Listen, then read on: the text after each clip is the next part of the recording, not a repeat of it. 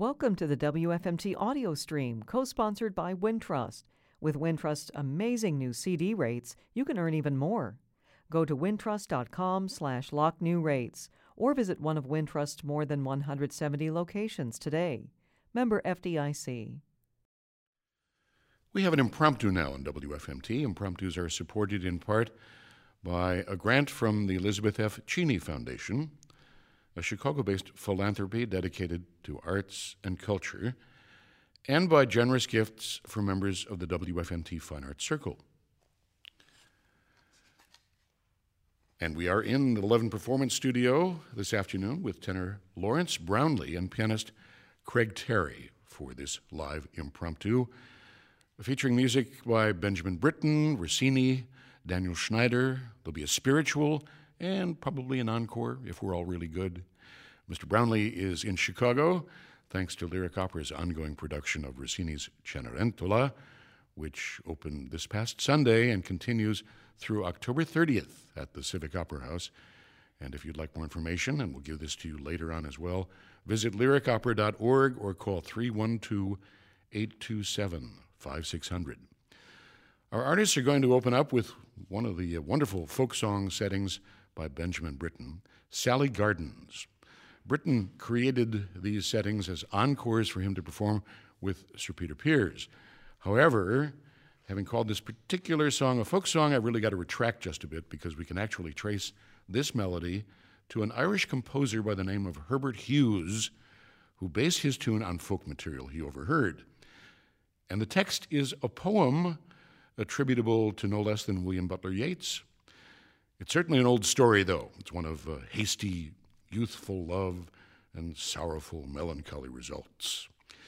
And by the way, Sally is not the name of a girl, but rather a reference to the weeping willow tree. And there's plenty of weeping going on in this song, especially as depicted in the piano part. Here then are Lawrence Brownlee and Craig Terry in Sally Gardens.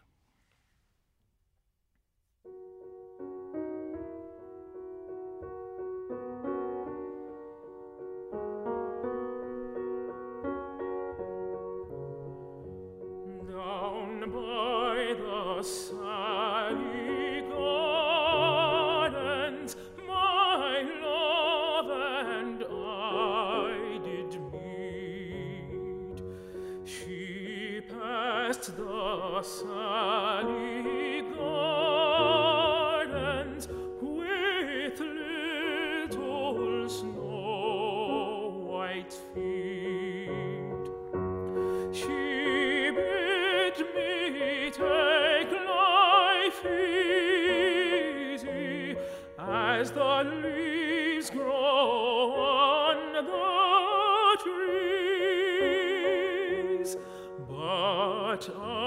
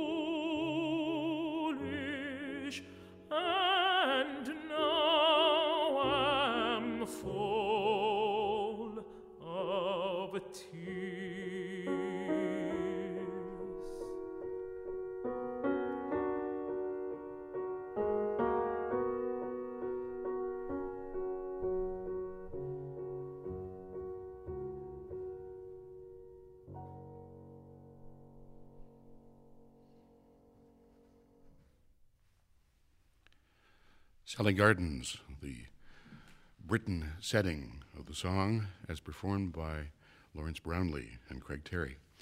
And uh, I mean, as I listen to that, uh, I hear, and I'm sure I'm not the first to notice this, a kind of a Schubertian quality to it, um, in the sense that there's a particular expressiveness, certainly in the piano part, and an amazing melodic sensitivity in terms of the meaning of the text. You guys feel the same way? Craig?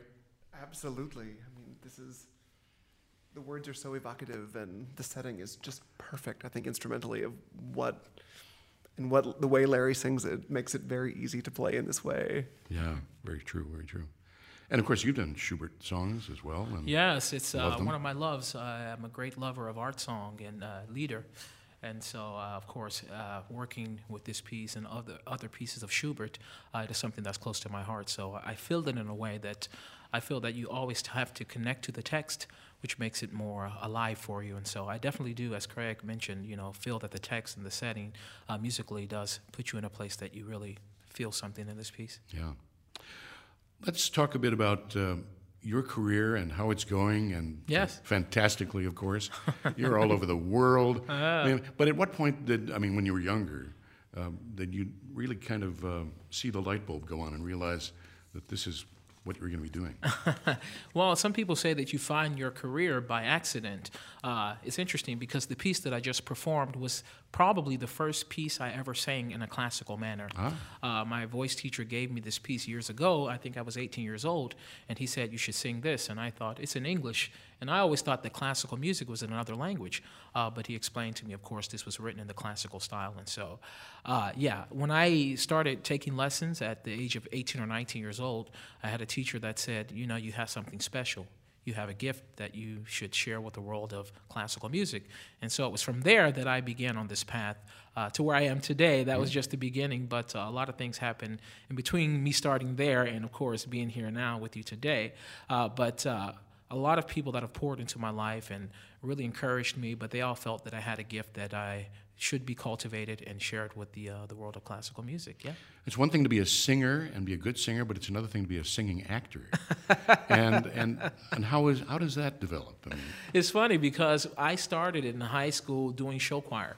Uh-huh. And uh, doing uh, community theater, so all of these things were important. Uh, as you, they wanted you to be uh, well-rounded, uh, many years I worked as a singer dancer in an amusement park in Ohio. Uh, so, uh, growing up singing gospel, my musical background is varied. And so, all of those styles merged together, you know, have given me a palette of things that I can draw from. So, being a singing actor, uh, comes from me probably being a ham. I like to have fun, and so comedic opera is is right at home for me. Uh, so I like to uh, to do that. But yes, you know, all the things that I've that I've done, you know, again from junior high school even into high school, and being in show choir, working in amusement parks, and uh, all the things have you know equipped me to have some things, hopefully, to be uh, somewhat talented and more than just singing. I'll say. and uh, well, comedic opera that's certainly Rossini. And, yes. And uh, I don't know whether most people consider Cinderella to be comedic, but certainly in Rossini's hands, it, there's it a is. lot of comedy there. It is. It's a great. It's a great uh, setting of the story, the fabled story that we know. Uh, and I always tell people that it's a great first piece, a great, great first piece to come to if you've never seen opera before. Uh, so many people think, oh, opera is this and that, and they don't have an, they have an opinion that's probably not as informed as it could be. Uh, but I tell them, come to Cinderella. You'll understand the story. Uh, you'll see the human interaction and you'll see all the things that happen. Of course, there's a little bit, there are a few tweaks in this story yeah. because it's not like the classic story we know. Uh, the prince has a very large part in it, is that in that he is there from the beginning, right. so he gets a chance to be involved and he doesn't just come at the end when there's the ball. Uh, so uh, it's a very active role that I get a chance to play, and it's a great ensemble piece that I think people leave uh, tapping the melodies. Also, I think you can have a great fun night of laughter once you see the human interaction and the jokes is written into the music. So uh, it's a fun, fun piece, and I enjoy singing it. And another change from the fairy tale, as we know it, of course, is there's no glass slipper. you know, I heard something about that. I think I read it or someone told me. But I heard in the time that the story was written for the opera, there was a law written that a woman could not have anything below her waist her waist exposed. So of course, for the slipper idea, you couldn't do it in the opera. Right. Uh, so the slipper became a bracelet. Right. So it's now instead of a slipper, it's a glass bracelet. Which brings us to what you're going to do for us today from the opera. Yes. Because uh, I guess uh, this is the point at which uh, you've decided you're going to find that Absolutely. that bracelet and that gal. Absolutely, absolutely. I'm going to win her, and I will not be discouraged. I've decided. She's told me that she loves me, and so, but but I have to find her in her place that she resides for real because she wants me to know her for who she really is, and so I'm going to find her. And the, the aria specifically is It's called Si ritrovarla io giuro. good. I wanted you to say that.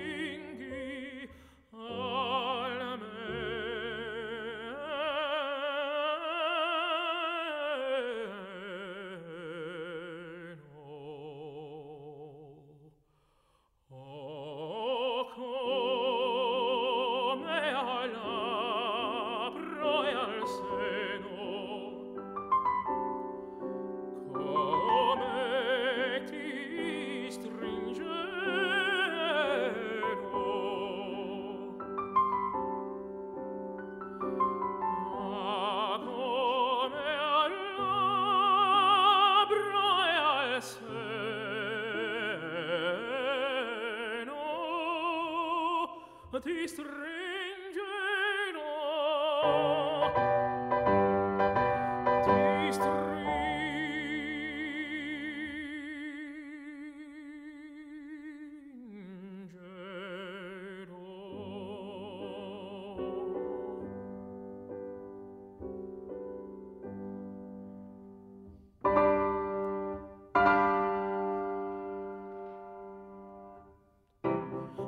mi spenosa frido di dimore te la mia donna sta da pugnar frido di dimore te la mia donna sta da pugnar dolce speranza credo dimore dentro il corre.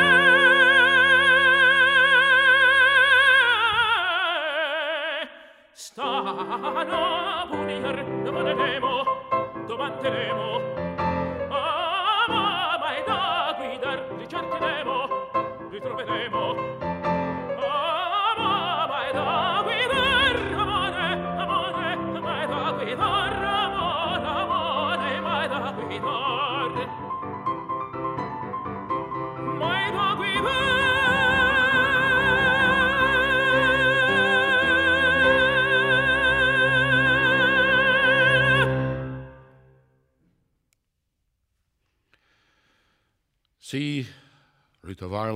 giuro. Yes, I swear I will find her. Don Ramiro in La Cenerentola of Rossini, as performed there by tenor Lawrence Brownlee with pianist Craig Terry. And uh, Lawrence Brownlee is Don Ramiro in the production taking place at Lyric currently. And uh, not to be missed from what I hear, so I'd better get myself over there. and uh, boy, what, what, uh, I mean, I, as I'm listening to you do that, I'm thinking to myself, what are the challenges in particular to doing that for a singer? I mean, just listening to it, breath control, range, but tell me from your point of view what it takes. Uh, well, uh, my teachers told me earlier on that I had a voice that was suitable for bel canto music. Bel canto requires um, uh, musicality, uh, a high range, uh, which uh, my voice has always sat pretty high, mm-hmm. flexibility, control, nuances.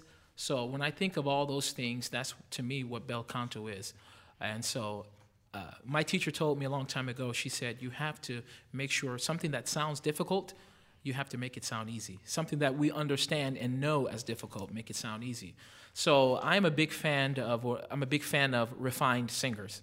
Uh, spend a lot of time listening on YouTube and people that really phrase and shape their uh, their passages. Uh, they think them out. Everything is uh, thought out, well thought out, and it's it sounds. Uh, I hope that it sounds improvised, but it's uh, it should sound as if that it really just came out of your soul in some way, shape, mm. or form. So with me, always trying to shape it to be an artist uh, to, to make it sound like it is, it is something that is a bit higher class. Of course, in this, I'm playing the role of a prince, and so it should come off my, uh, my tongue or uh, from my body, my thinking, uh, very well put together. And so that's always what I think. Uh, I know that it's difficult because I feel it and I'm working as I sing, but uh, trying to be in control of what's happening so that it does, again, sound somewhat refined.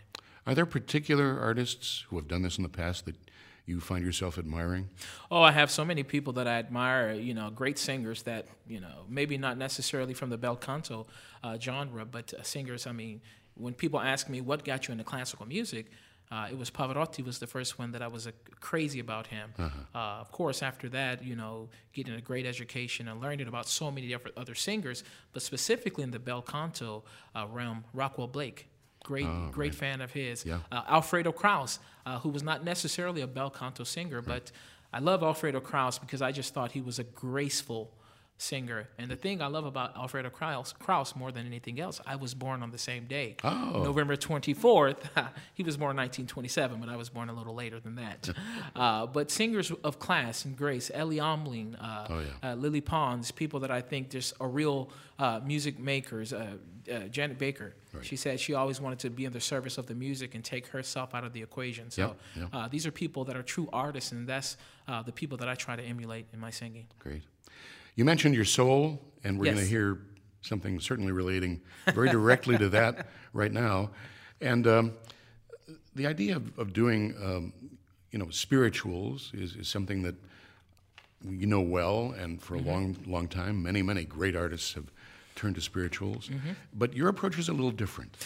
Yes, it is. Uh, obviously, you know, myself being an African American man, a singer, uh, I think there's a great responsibility that, to carry on the traditions. Yeah. Of course, uh, I grew up in church uh, singing this music. Uh, you know, living with this, and it's something of my, you know, it's the music of my ancestors, so it's very close to my heart. Uh, you know, after I established myself as a Rossini singer, a bel canto singer, I felt like it was a time that I could, uh, you know, do this. And my friend, uh, the great uh, composer Damien Sneed, Damien, he and I got together and we said, you know, we want to put these together, not necessarily in the way that people know them, uh, but to put together all of our the collective things that we've learned over the years. I've studied classical and jazz and, and pop and gospel, and so these are uh, merging together all those styles uh, to present this music in a different way. But it is definitely still, you know, my heritage and where, you know, what part of me. Mm-hmm. Well, let's hear this now. We're going to hear "Come by Here." Yes, "Come by from Here" the CD. Yes. And uh, well, let's go for it right now.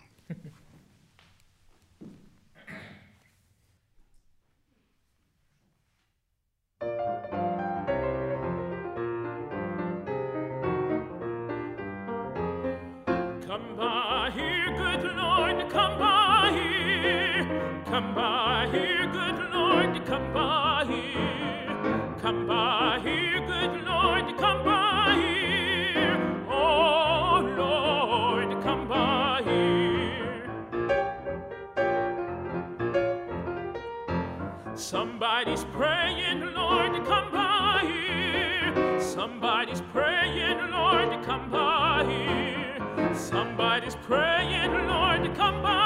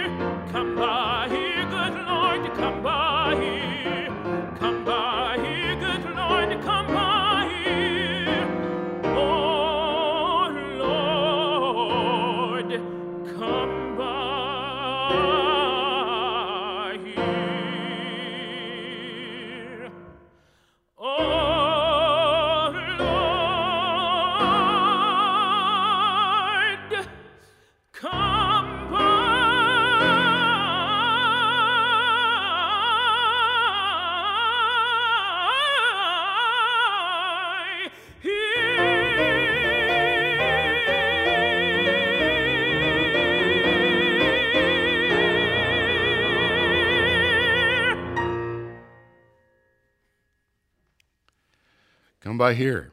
The spiritual, arranged by Damien Sneed and performed by tenor Lawrence Brownlee with pianist Craig Terry. And both of them are here live this afternoon for this impromptu. And uh, Mr. Brownlee is appearing in Cenerentola at Lyric Opera of Chicago. And uh, I mean, I think that was quite wonderful. Oh, thank you. Uh, Craig was the best part of that. whoa, he was. Not a chance. I thought a he was about to fly up that seat. I was like, yeah, go. and, I, and what I loved so much about it is, as you mentioned, the tradition is there, but also, you know, there, there are plenty of jazz elements going on there, updating it, and it's Absolutely. just a great arrangement. Yeah, well, it's just you know we're taking the pieces of what you know the bones or you know the, the real the meat actually of our heritage and putting it into 2015 or Right. uh, current day. But I think it's music. Of course, the message is there, but I think it's it's just. Uh, put in a different context, and uh, people have really responded well thus far to it, and so I'm, you know, definitely grateful to Damien, who's a fantastic arranger. He does a lot of different things, but uh, these pieces have been uh, very successful, and it's large part, in large part, to his his writing and composing. Yeah, great stuff. And speaking of jazz, Yes. uh, Yardbird, the Yes. opera that you did for Opera Philadelphia. Um, it's about, you know, Charlie Parker, of course, and uh, I mean, the great bebop, you a Reed man, mm-hmm. and a very complicated life. Yes. How does one tell that story? You know, it was a great education for me. I knew who Charlie Parker was. Of course, this is an an iconic figure who's had such an important print, indelible print on our music heritage as a country. As a you know, the world of music has learned so much from Charlie Parker. Uh, but a lot of people don't know about his hardship, and he endured a lot, a lot of hardship. And when he died, I think he was 35, either 34 or 35 Something like years that. old. Yeah. Uh, but they said the coroner said his body looked like he it was that of a 60 year old It was ravaged. uh, you know, his body had been used up, and so uh, he had a hard, a hard life growing up in the South in Kansas City, and of course dealing with, of course, addiction. Uh, there were so many things that went wrong in his life, but uh, what we still enjoy today, the music, the legacy of Charlie Parker, is so important, I think, uh, for the world of music. So for me, it was a great honor. Of course, again, being an African American man, uh, playing the role of such an important figure uh, was very humbling for me, and, and a lot of growth and learning from that experience. So I enjoyed it a great deal.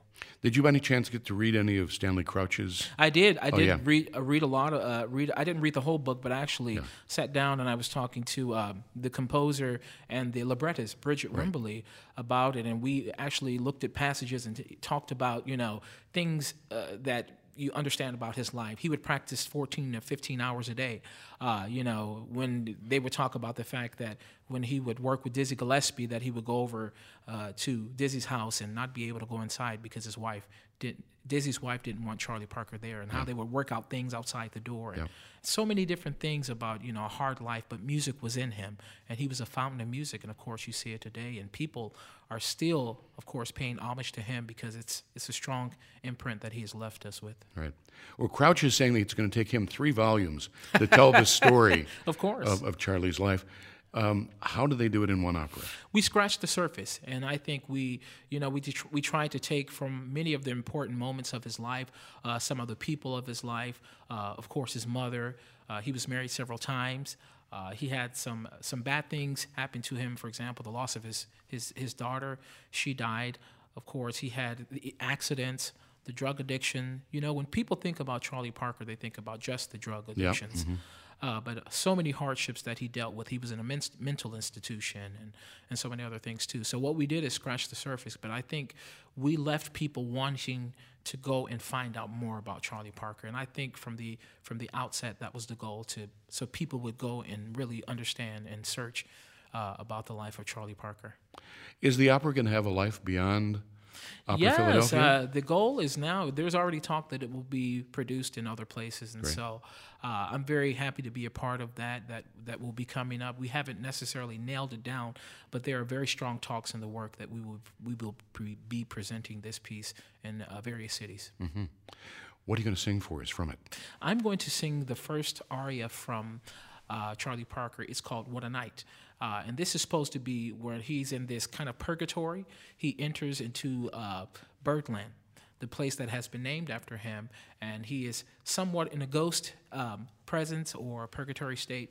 Uh, but he talks about like not believing that he'd be there again. But this is the start of the journey that we tell the opera uh, in the opera, and so it's the the signature piece. Okay. Yes. Lawrence Brownlee and Craig Terry. What a night from the opera Yardbird.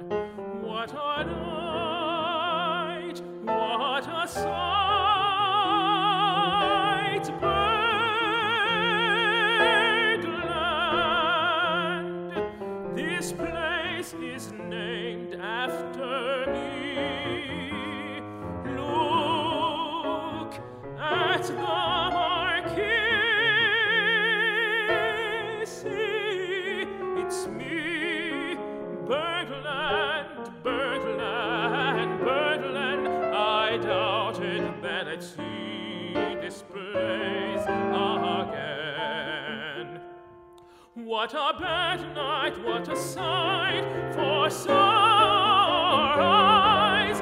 Birdland, birdland, they kicked me out of this joint. But like they say,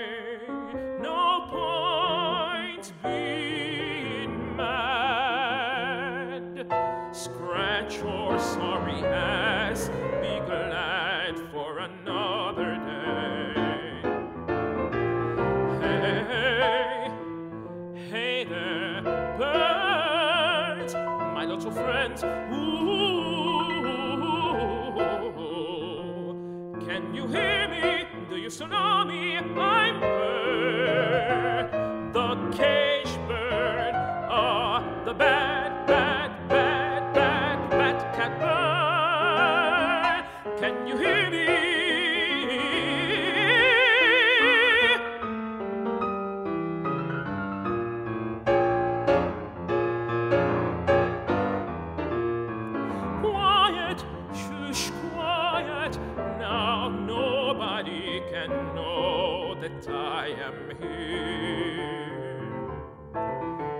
A secret, a secret. This ornithology is between us, my birds. Nobody can know that I am here.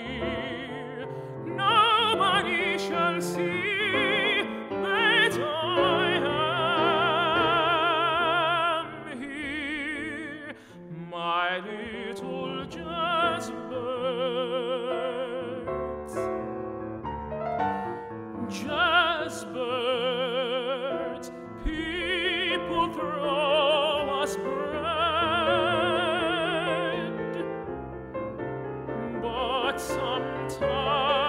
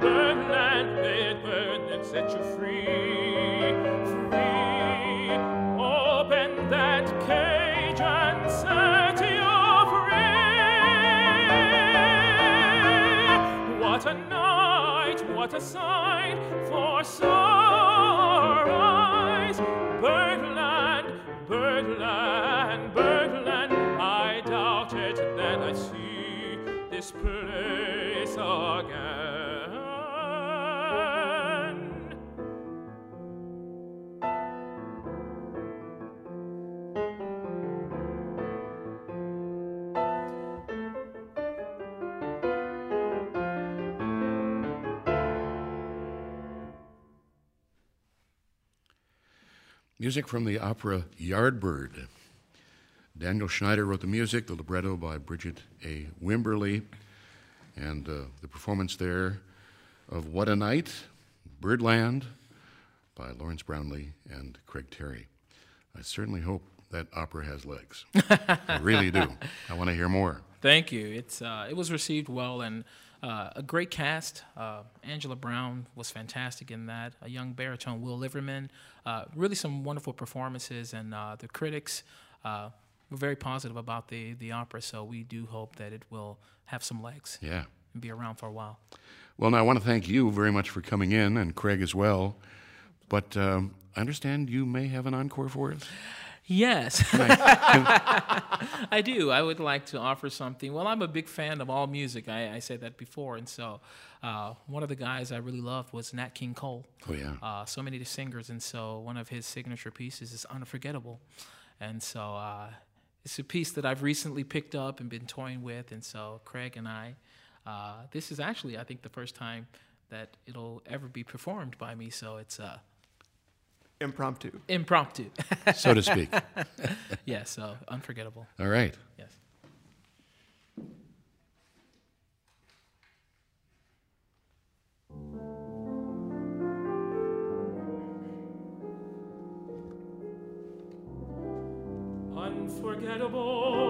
Unforgettable, that's what you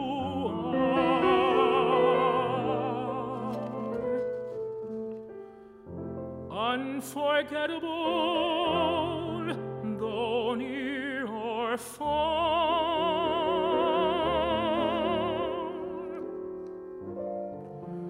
Like a dream that clings close to me. The thought of you does things to me.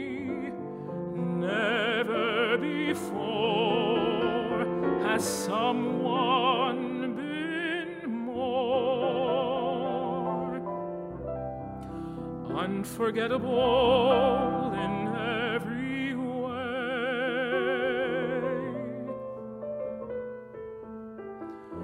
and forevermore that's how you'll stay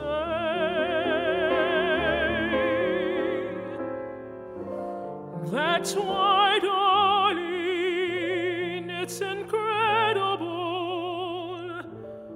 that someone so unforgettable thinks that I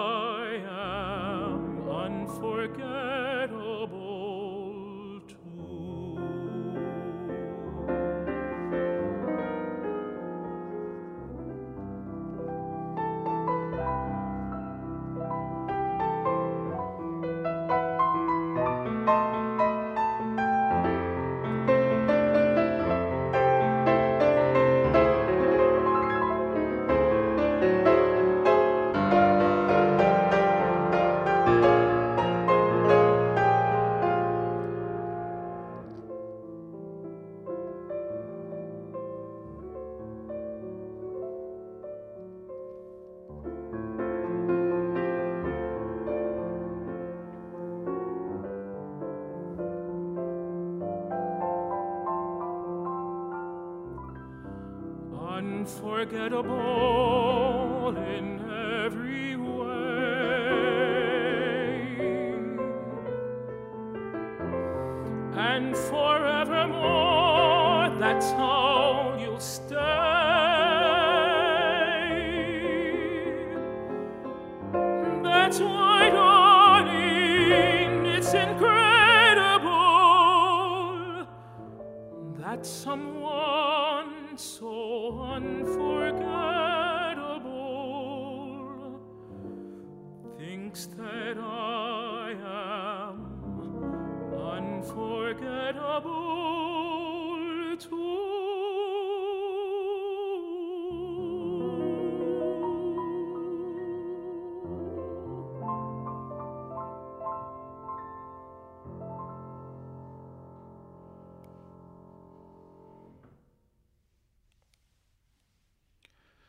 The Nat King Cole song Unforgettable, written by Irving Gordon from 1951, and uh, sung here by Lawrence Brownlee with pianist Craig Terry.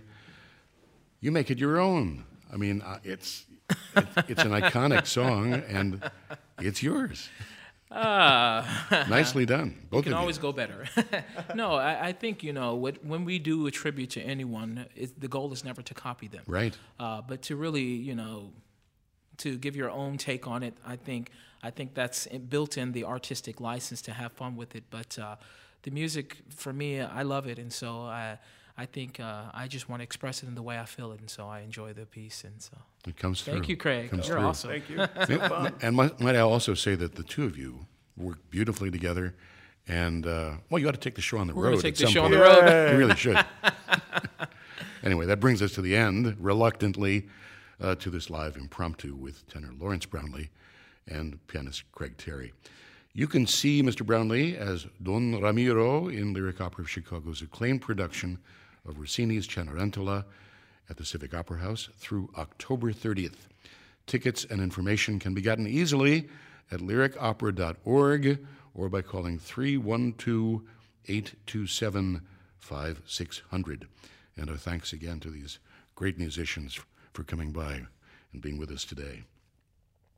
Thanks also to our music producer, Chris Willis, and to the producer of Impromptu, Louise Frank.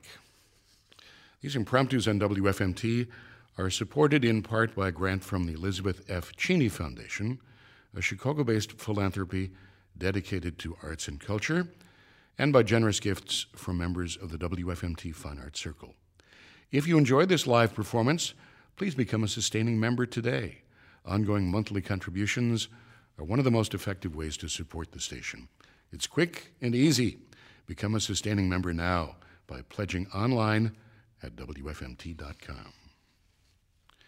This is WFMT Chicago, 98.7 FM, HD1, and WFMT.com.